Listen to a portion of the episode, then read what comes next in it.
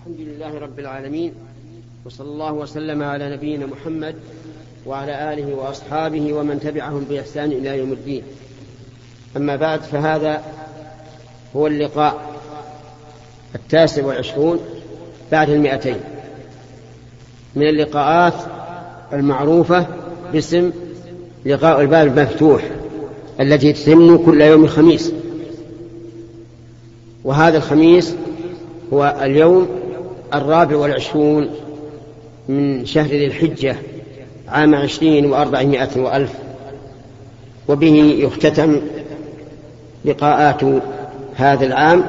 نسأل الله تبارك وتعالى أن يحسن لنا جميعا الخاتمة والعاقبة وأن ينصر الإسلام والمسلمين في كل مكان.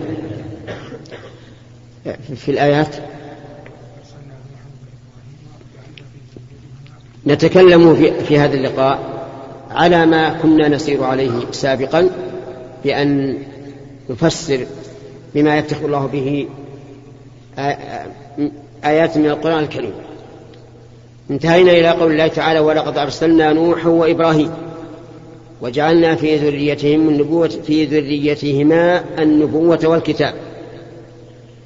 هذه الجملة مؤكدة بثلاثة مؤكدات الأول القسم المحذوف والثاني اللام والثالث قد ولقد أرسلنا نوح وإبراهيم.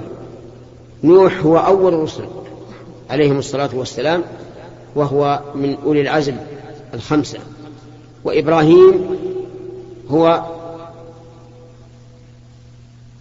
أبو الأنبياء من بعده وإليه يرجع الأنبياء أي إلى ملته. ولهذا يتنازع فيه المسلمون واليهود والنصارى. فاليهود يقولون إنه يهودي والنصارى يقولون إنه نصراني والمسلمون يقولون إنه حنيف مسلم وهذا هو الحق والعجب من النصارى واليهود أن يقولوا إنه نصراني أو يهودي وما كانوا نصارى ولا يهودا إلا من بعده لكنهم ليس لهم عقول وجعلنا في ذريتهما أي ذرية نوح وإبراهيم النبوة والكتاب. والنبوة والكتاب يعني الرسل عليهم الصلاة والسلام.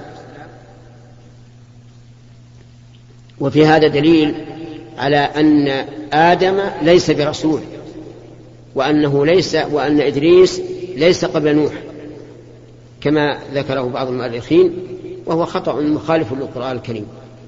فليس قبل نوح رسول وآدم نبي مكلم كلمه الله عز وجل بما شاء من وحيه ثم سار على نهجه بنوه من بعده فلما انتشر الناس وكثر الناس صار بينهم الاختلاف. كما قال عز وجل كان الناس أمة واحدة فبعث الله النبيين والمبشرين والمنذرين وأنزل معهم الكتاب بالحق ليحكم بين الناس بما اختلفوا فيه. وقوله والكتاب المراد به الجنس لأن كل رسول معه كتاب. كما قال عز وجل لقد أرسلنا رسلنا بالبينات وأنزلنا معهم الكتاب والميزان ليقوم الناس بالقسط. فمنهم مهتد وكثير منهم فاسقون. منهم أي بعضهم مهتدي وحذفت الياء كما هي القاعدة في اللغة العربية وأصلها مهتدي بالياء لكن حذفت للتخفيف. منهم مهتدي أي بعضهم. وكثير منهم فاسقون أي غير مهتدين. وهذا هو الواقع. أن بني آدم أكثرهم ضال كما قال عز وجل وإن تطع أكثر من في الأرض يضلوك عن سبيل الله. ثم قفينا على آثارهم برسلنا قرأنا. ثم قفينا على آثارهم برسلنا وقفينا بعيسى بن مريم وآتيناه الإنجيل. قفينا بمعنى أتبعنا. مأخوذ من القفا لأن من يمشي من قفاك هو تابع لك. على آثارهم أي آثار نوح وإبراهيم ومن كان من من الرسل الآخرين برسلنا أي التابعين لهم. وقفينا بعيسى بن مريم. نص عليه لأنه عليه السلام ليس بينه وبين محمد صلى الله عليه وعلى آله وسلم رسول. بل ولا نبي أيضا. ليس بينه رسول ولا نبي. وما يقال إن خالد بن معدان وغير وغيره آه، لهم نبوة فكله كذب. وآتيناه الإنجيل هو كتاب أنزله الله عز وجل على عيسى. ويعتبر مكملا للتوراة لأن التوراة هي أم الكتب في بني إسرائيل. وجعلنا في قلوب الذين اتبعوه رأفة ورحمة ورهبانية ابتدعوها. ثلاثة أشياء. جعل الله في قلوب النصارى الذين اتبعوا عيسى رحمة فهم من أرق الناس. لما كانوا على شريعة عيسى من أرق الناس قلوبا وأرحمهم بالخلق. لكن بعد أن كفروا بمحمد صاروا أغلظ الناس أو من أغلظ الناس. كما تعلمون ما جرى بين المسلمين وبين النصارى في الحروب الصليبية وغيرها. ورهبانية الانقطاع عن الدنيا للعبادة. نعم رحمة ورأفة الرأفة أرق من الرحمة وأبلغ منها. فهي من من نوع الرحمة لكنها أرق وألطف. ورهبانية هي الانقطاع عن الدنيا للعبادة. ابتدعوها يعني من عند أنفسهم. كما فعل بعض فرق المسلمين ابتدعوا رهبانية ما أنزل الله بها من سلطان. لكن معهم رقة ورحمة. ما كتبناها عليهم إلا ابتغاء رضوان الله. يعني أننا لم نفرضها عليهم ولكن هم طلبوا رضوان الله. ولهذا نقول إن إلا ابتغاء رضوان الله استثناء منقطع. ولكن مع ذلك مع كونهم ابتدعوها واختاروها لأنفسهم ما رعوها حق رعايتها أي ما قاموا برعايتها الواجبة من إحسان هذه الرهبانية التي ابتدعوها وإنما تصرفوا فيها كما يشاءون. فآتينا الذين آمنوا منهم أجرهم. آتينا الذين آمنوا منهم نعم نعم أجرهم أي ثوابهم. وكثير منهم فاسقون. كثير من هؤلاء النصارى آه، فاسق أي خارج عن طاعة الله عز وجل. وفي هذا دليل على أن الإنسان إذا ابتدع بدعة فإنه لا يوفق لإقامتها فيكون ضالا في الأصل وضالا في الفرع. حتى لو اجتهد حتى لو خشع إنك تجد بعض الناس الذين ابتدعوا أذكارا أو صلوات أو أدعية أو ما أشبه ذلك تجدهم خاشعين. قلوبهم باكية قلوبهم خاشعة. لكن لا ينفعهم ذلك لأنه على ضلال. نسأل الله لنا ولكم السلام والعافية. الآن إلى دور الأسئلة من اليمين.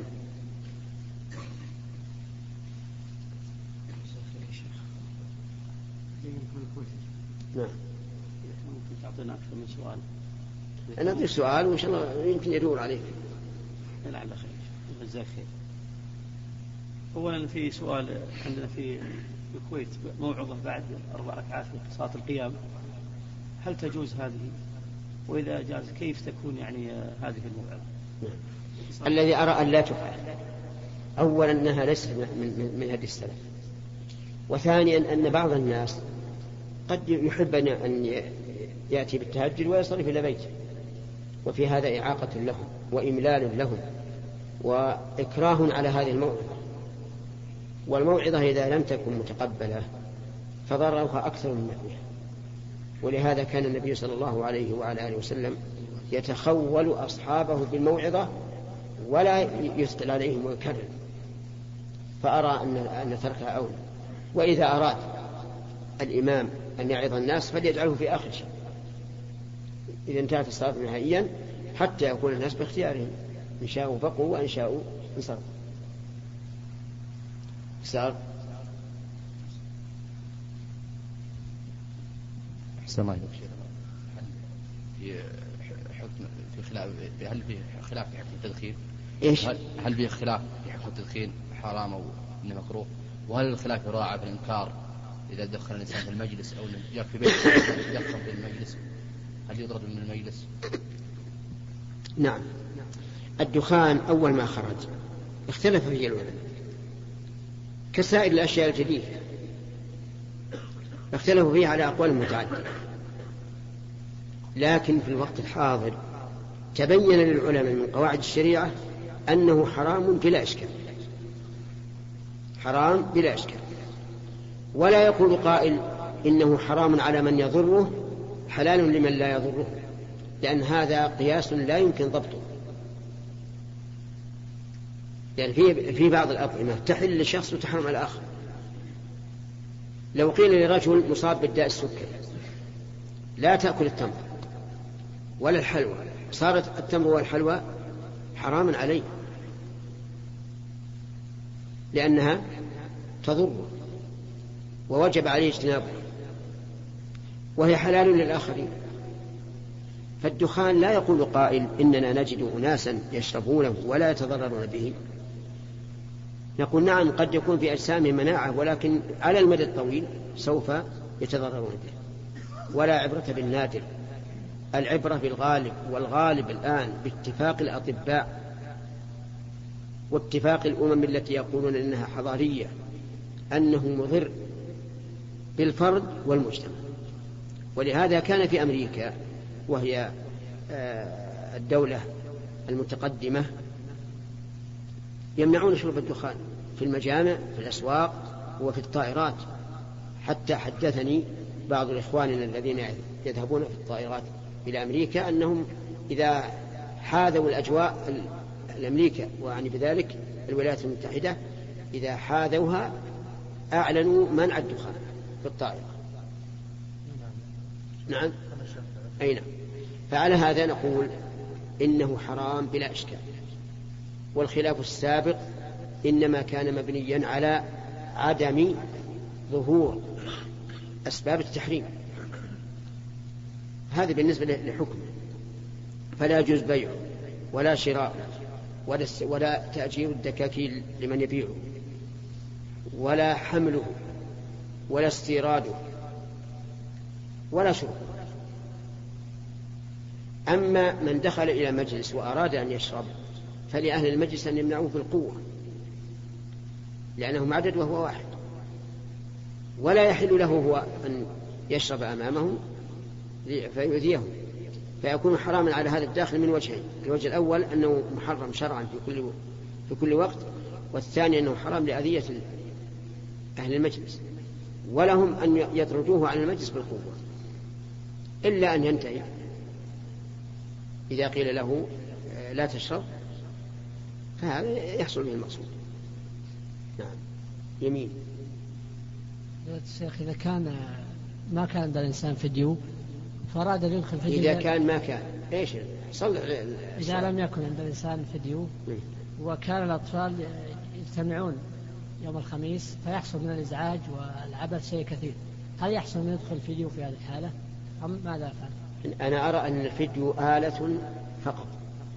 إن استعملتها في خير فهي خير وإن استعملتها في شر فهي شر وإن استعملتها في لغو فهي لغو.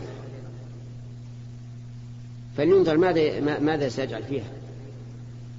قد يكون فيها أشرطة مفيدة من وعظ وندوات وغيرها وقد يكون فيها أشياء فاسدة. المهم على حسب ما يوضع في هذا الفيديو فإذا كان هؤلاء الصبيان لا ينتهون عن التشويش والركض والإفساد البيت وربما يخرجون إلى الشوارع وإلى الجيران إذا كانوا لا, لا, لا يمكن دفع هذا إلا بشراء الفيديو فاشتري له فيديو. ولكن ضع فيه أشرطة نافعة. وعليكم السلام. هل عش العنكبوت؟ اصبر يا رجال مالك حق الان تعداك ها؟ تعداك ال... وعيت لا تطلع خير إن شاء الله. تسمحون له؟ هل عش العنكبوت والحمامتين وارد من يوم اختفى الرسول صلى الله عليه وسلم في غار حراء؟ لا. آه، يذكر بعض المؤرخين أن النبي صلى الله عليه وعلى آله وسلم حين اختفى في غار ثور عششت عليه العنكبوت ووقعت ال- الحمامة على غصن شجرة وهذا كذب لا صحة له. ولا فيه آية للرسول عليه الصلاة والسلام. يمكن أي إنسان تعشى العنكبوت وتكون حول حوله حمامة. إذا رآه من, من يراه يقول ما في أحد. لكن الرسول عليه الصلاة والسلام أعمى الله أبصارهم عنه. ولهذا قال أبو بكر يا رسول الله لو نظر أحدهم إلى قدمه لأبصرني. ما في مانع. فالعنكبوت والحمامة لا صحة لكونهما حصل عند- اختفاء النبي صلى الله عليه وسلم في غير ثوب. ولهذا يحترم كثير من الناس العنكبوت. يقول لا لا تقتلها لأنها عششت على النبي صلى الله عليه وسلم. فإذا كان الوزغ يقتل لأنه كان ينفخ النار على إبراهيم فهذه تكرم. فنقول لا. العنكبوت تقتل إذا آذت مثل غيرها وهي تؤذي في بعض الأحيان تعشش على الخطوب وعلى الجدار وعلى فتقتل. بل في حديث لكنه ضعيف. الأمر بقتل العنكبوت لكنه ضعيف. يمين. فضيلة الشيخ حفظكم الله. آه، أقرضت واحد من زملائنا مبلغ وباع سيارة واشترى سيارة بالربا. وأراد أن يسددني من مبلغ السيارة. طلبت منه يسددني من الراتب. وقال إنها كلها برقم واحد كلها برقم حساب واحد. يعني هل يجوز يتسدد منه ولا؟ أما إذا كنت كنت ضيقت عليه حتى أحوجته إلى الاستدانة فهذا حرام عليك. وأما إذا وأما إذا كان هو من نفسه جاء بال- بالوفاء فاقضي فهذا حقك وما عليك منه إذا كان أخذه عن طريق محرم أو عن طريق مباح. نعم. أحسن الله إليك شيخ. سؤال من فقرتين في سؤالي خليك صريح. لك ترفض السؤال يا شيخ. لا لا قل الفقرة الأولى ونشوف بالنسبة للأربع ركعات اللي قبل الظهر واللي قبل العصر يا شيخ هل بإمكانها تؤدى بدون الفصل فيما بينها؟ لا. أربع ركعات قبل الظهر بسلامين. وأربع ركعات قبل العصر بسلامين. لكنها ليست راتبة العصر. العصر ما هي راتبة الفقرة الثانية شيخ؟ لا ما هذا سؤال مستقل. ما ما يحتاج إلى ذيول نعم بعده شيخ عفى الله عنك الاسم من البنك العقاري. إذا نزل استحقاق إنسان من البنك العقاري هل يجوز له بيعه؟ لا. إذا نزل اسم إنسان في البنك العقاري فإن كان محتاجا إليه فلي- فليستعمله. وإلا يجب أن يرده إلى المسؤولين حتى ي- يضعوا فيه من هو مستحق. لأن هذا الذي باع معناه أنه مستغنى عنه. أليس كذلك؟ طيب. نعم ولا بلى؟ قل بلى في جواب أليس؟ طيب. إذا كان مستغنيا عنه ما الذي يحل له أن يأخذ دراهم من هذا الرجل الذي جاء متأخرا وقبله أناس كثيرون سابقون عليه؟ لا يحل. نعم. فضيلة الشيخ بارك الله فيكم وفي علمكم. آه، هناك من يرى جمع الجمار. لأيام التشريك مرة واحدة ويرمى يوم الرابع عشر. الرابع عشر؟ يوم الثالث عشر. يرمي يوم الثالث عشر. 62 أو 63 حصاد. فما رأي فضيلتكم يعني؟ رأينا أن هذا قول لبعض العلماء أنه لا بأس أن يجمعها في آخر يوم. والصحيح أنه لا يجوز لأن النبي صلى الله عليه وعلى آله وسلم كان يرمي كل يوم في يومه إلا إذا كان هناك حاجة. مثل أن يكون منزل الإنسان بعيدا في أقصى منى ويشق عليه أن يتردد كل يوم.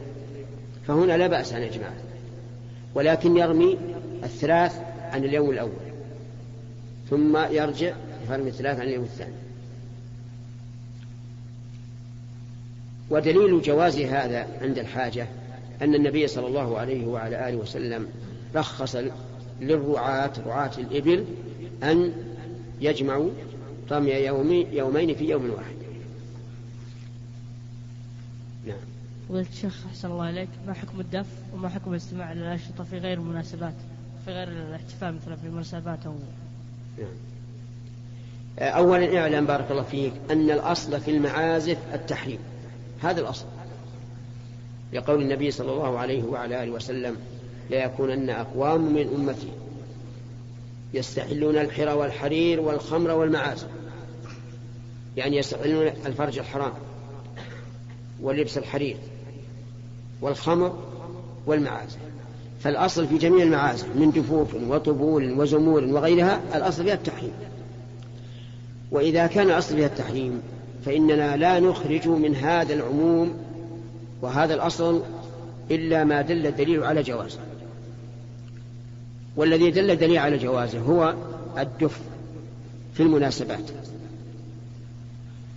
إما الزواج أو العيد أو قدوم غائب له قيمته في المجتمع. أما الزواج فإن النبي صلى الله عليه وسلم أمر بذلك أن يدف فيه ويغنى. وأما أيام العيد فقد قال النبي صلى الله عليه وسلم في الجاريتين اللتين تغنيان في أيام العيد فزجرهما أبو بكر فقال دعهما فإنها أيام عيد. وأما قدوم الغائب فلأن امرأة أتت إلى النبي صلى الله عليه وعلى آله وسلم بعد قدوم المدينة وقالت يا رسول الله إني نذرت إن ردك الله سالما أن أضرب بالدف بين يديك فقال لها أوفي بنذرك ولو كان حراما لم يأمرها أن توفي بنذرها. ما عدا ذلك لا يجوز. وعليه فإذا استعمل الإنسان الدف. في المسجل في غير مناسبة المناسبة فإنه لا يجوز.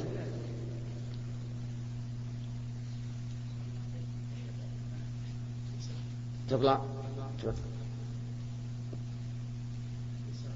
اليسار. السلام عليكم. وعليكم السلام. يا شيخ ما حكم الأنشيد الإسلامية؟ إيش؟ الإنشاد الإسلامي. الأناشيد الإسلامية بارك الله فيك تغيرت حسب ما نسمع. صارت الآن يترنم فيها المنشد حتى تكون مثل الأغاني الماجنة. ثانيا فيها أصوات رخيمة جميلة تفتن. هذا بقطع النظر عن موضوعها.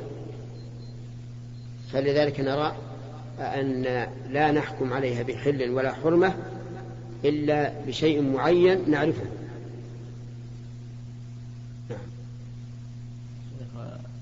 الله إليك إذا تفرق الزوج والزوجة إذا.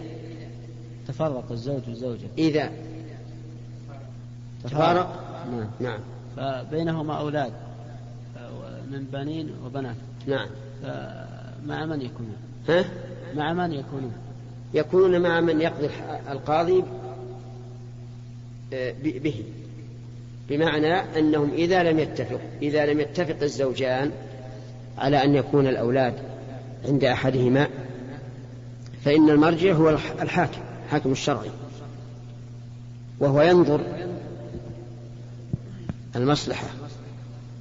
ولهذا يجب أن نعلم أن الحضانة المقصود منها إصلاح المحظون. ولا يجوز أن يقر المحظون بيد من لا يصونه ويصلحه. حتى لو كان له حق الحضانة من حيث الترتيب إذا علمنا أن هذا مهمل لا يبالي. أو علمنا أنه صاحب منكرات. فهنا لا لا لا يكون الأولاد, عنده ولا حضانة له. المهم أن المرجع في هذا إلى القاضي والقاضي عليه أن يتقي الله. ويراعي مصلحة المحظوظ. نعم. السلام عليكم. أشهد الله أن أحبك فيه يا شيخ. أحبك الله كما أحببتنا فيه. كما هو معلوم يا شيخ في علم المصطلح من الأحوال التي يعرف بها الناسخ والمنسوخ معرفة أه ولع المراوح ظهر النهار نعم. هنا يا شيخ. آية السؤال. أيوه. كما هو معلوم الشيخ في علم المصطلح إيه يمشي. من الأحوال التي يعرف بها الناسخ والمنسوخ معرفة التاريخ. أن الأحوال التي يعرف بها الناسخ من المنسوخ معرفة التاريخ. أن من شرط معرفة الناسخ الحكم بالنسخ معرفة التاريخ. معرفة التاريخ. كذا يا شيخ؟ بلى فمن الحديث التي وردت عن النبي صلى الله عليه وسلم حديث شداد رضي الله عنه أفطر الحاجم والمحجوم في عمرة الفتح. أليس هو منسوخ بحديث ابن ابن عباس؟ أنه صاحب النبي صلى الله عليه وسلم في حجة الوداع. إيه. احتجم؟ احتجم وهو محرم. إيه ما يمكن. هذا ما هو ما هو لأن الرسول صلى الله عليه وسلم ما سافر في رمضان. ما سافر في رمضان إلا في غزوة الفتح. ولم يصوم.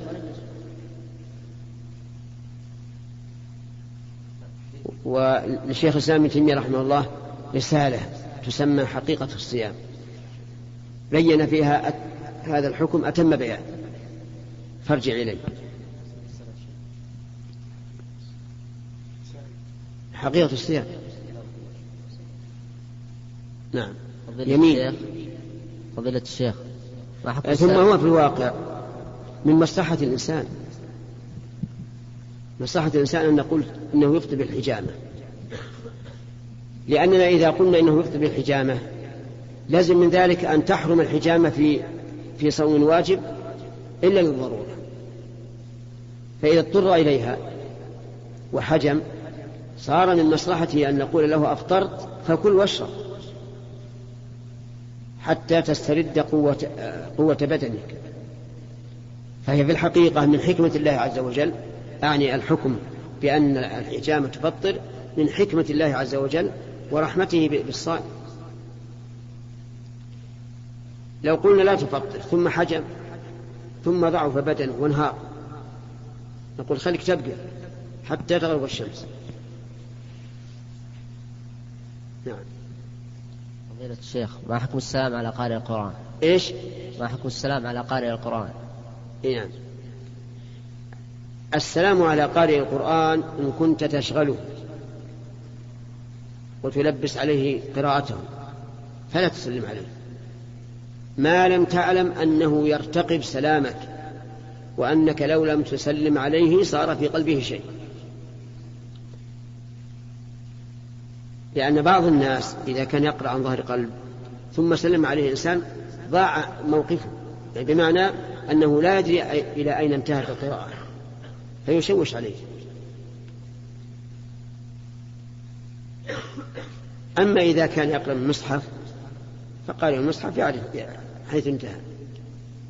فلا بأس بالسلام عليه نعم. شيخ حفظك الله مرأة أرضعت طفلة خمس مرات ولكن كانت تضع لها الحليب في الرضاعة هل تحرم بهذا الرضاع؟ مع أن مقدار الرضعة قليل لا يكاد يعني. طيب. آه هذه المرأة التي تضع لبنها في رضاعة هل ينقلب هذا اللبن الذي وضع في الرضاعة هل ينقلب عصير؟ برتقال. نعم. هجم لا ينقلب. اللبن هو اللبن. اللبن هو اللبن. فعلى هذا نقول العبرة بمعاني الأمور لا بألفاظها. وقوله عز وجل أمهاتكم لا أرضعنكم لا شك أن الرضاع المباشر أنه أبلغ لأن اللبن يخرج من ثدي المرأة إلى فم الطفل. وجميع المقومات التي فيه لا تتغير لأنه ما ما في إمكان تتغير. وإذا وضع في إناء ثم شربه فهو لا لا لابد أن يتغير. ولكن الأصل موجود. يمكنك الآن أن تقلب